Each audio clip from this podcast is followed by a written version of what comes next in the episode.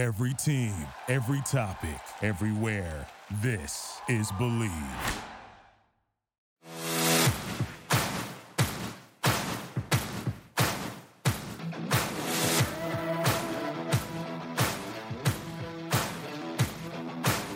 Welcome to Bleav in the Ivy League, a look inside the ancient eight teams in the Ivy League and their upcoming games with all of the stats, trends, and analysis that you want to hear.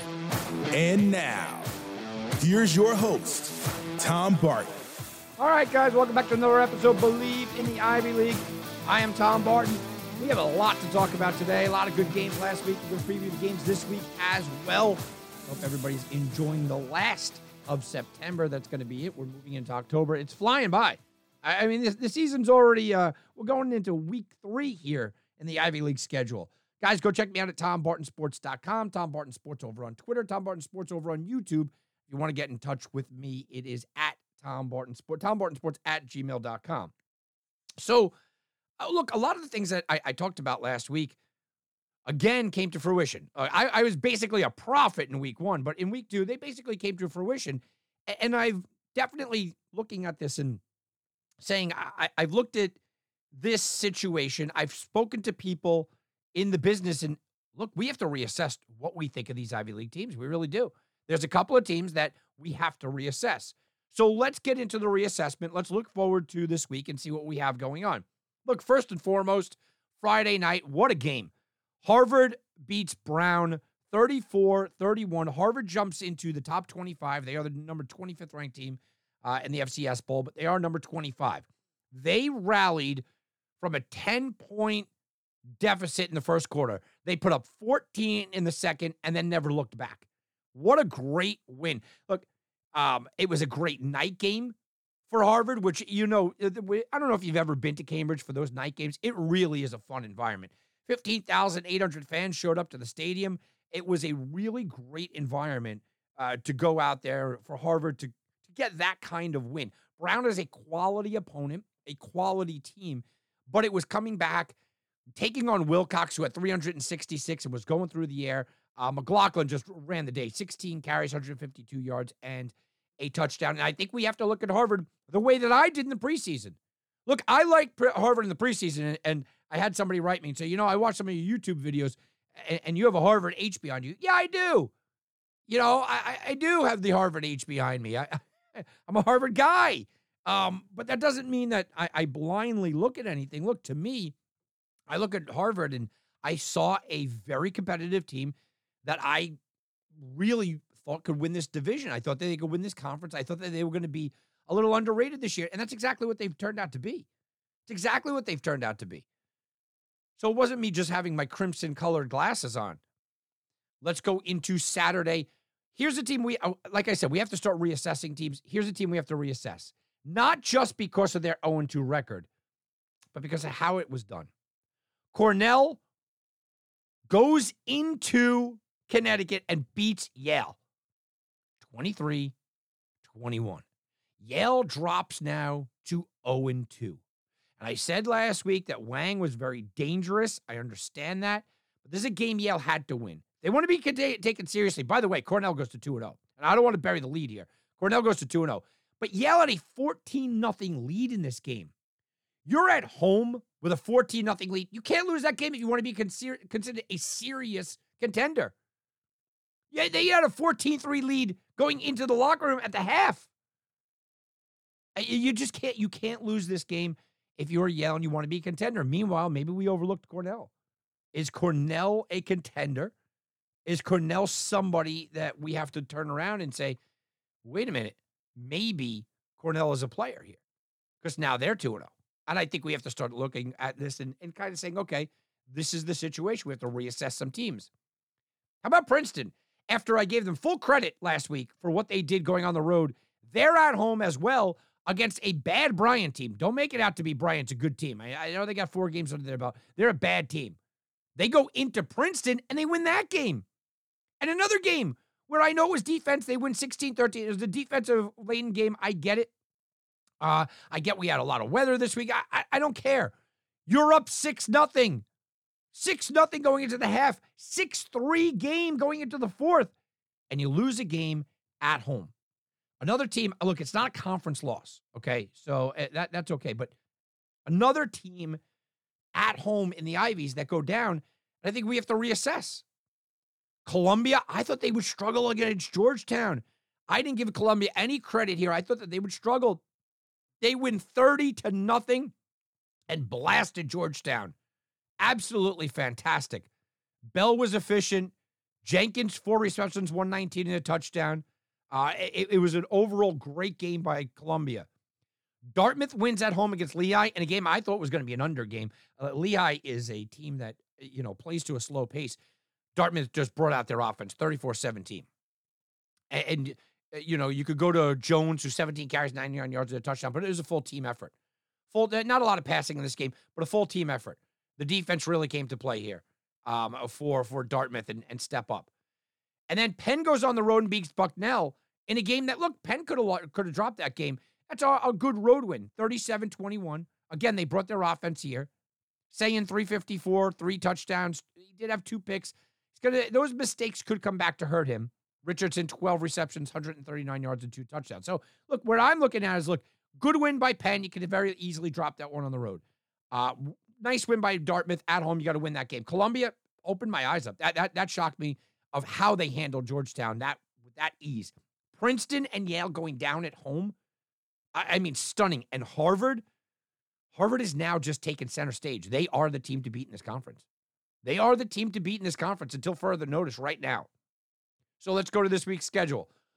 Columbia goes on the road now to take on Princeton. Princeton at home Friday night, Powers Field, Princeton Stadium. Here we go, seven o'clock at night. This is a must-win game now for Princeton. It, it becomes. I don't care how early in the season is. It is an absolute must-win game. You can't drop a game at home in overtime that you had the lead at the half in the fashion that they did. Columbia looked good though. 30 points, 30 to nothing over Georgetown. You can't you can't overlook that.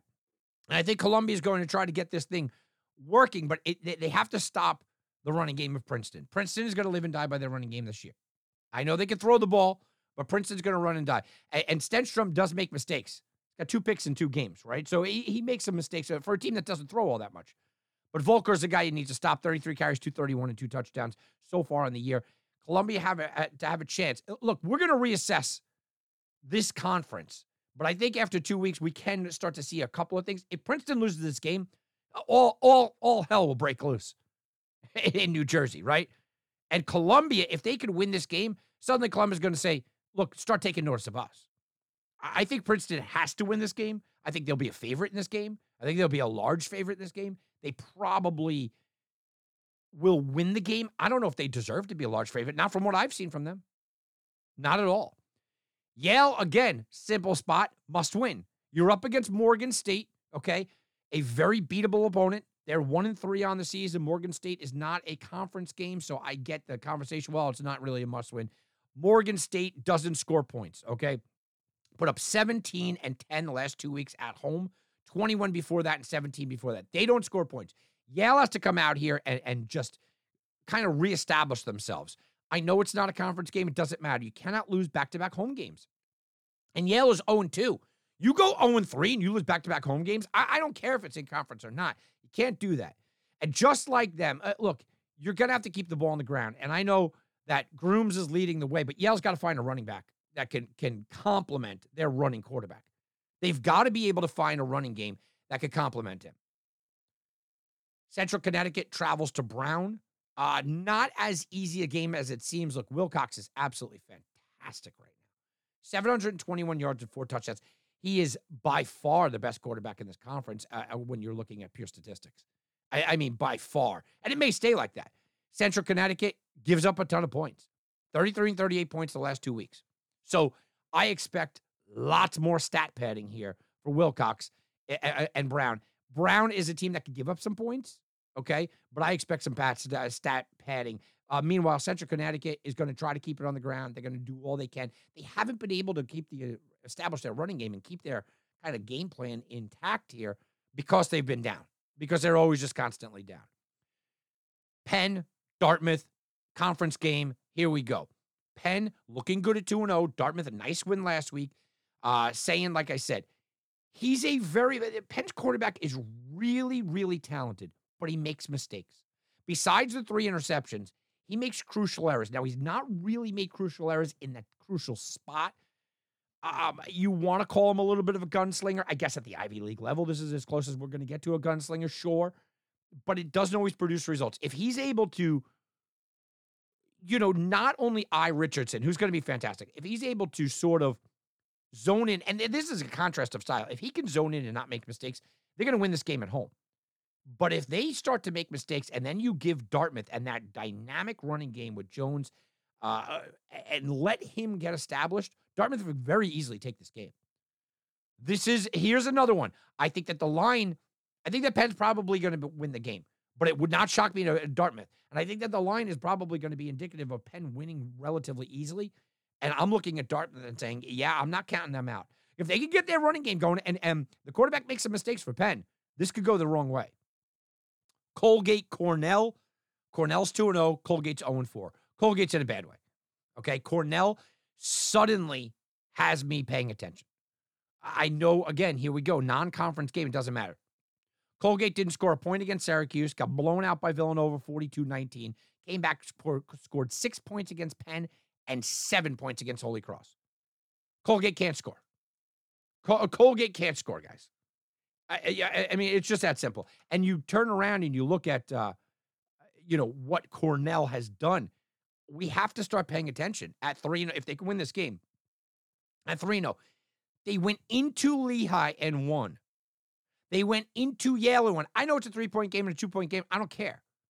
Okay, I don't care.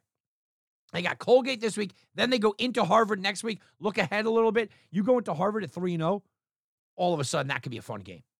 That could be interesting. I, I, do think they win this game, win it rather handedly. I'd be shocked. Look, uh, they've uh, Cornell's not allowed more than three touchdowns, right? I mean, their defense is pretty pretty good, even though they're not scoring much. I mean, this is uh this this has underwritten all over it. What are we setting the over under at? Like 38, 36? you know, and we're still taking the under. And then the game of the day is five o'clock on Saturday. Harvard against Holy Cross. I have been singing the praises of Holy Cross all year. I think they're a really, really good team. To me, a Holy Cross uh, top 10 FCS team. I, I, really believe that. And I thought that before the year, and I mentioned that d- during the year.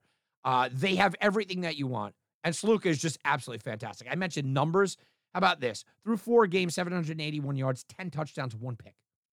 Okay. He is he is very potentially the best quarterback in, in, the conference. I mean, I mean, you could argue the best quarterback at this level. He's really that good, guys. And Harvard wants to establish themselves. Again, here's a tough road matchup for Harvard. But if you want to be that team, you want to step head and shoulders, this is a game you go out there and you win. And if you win this game, the national media will start to take, take attention as much as they pay attention to the Ivies to this. Okay. I had Holy Cross against Boston College plus eight. They lost by three. That's their only loss of the year. They came back. I thought that it would be a tough game against Yale, but I thought that they would win against Yale going into Yale. And I did tell you guys that. They won handedly 49 24.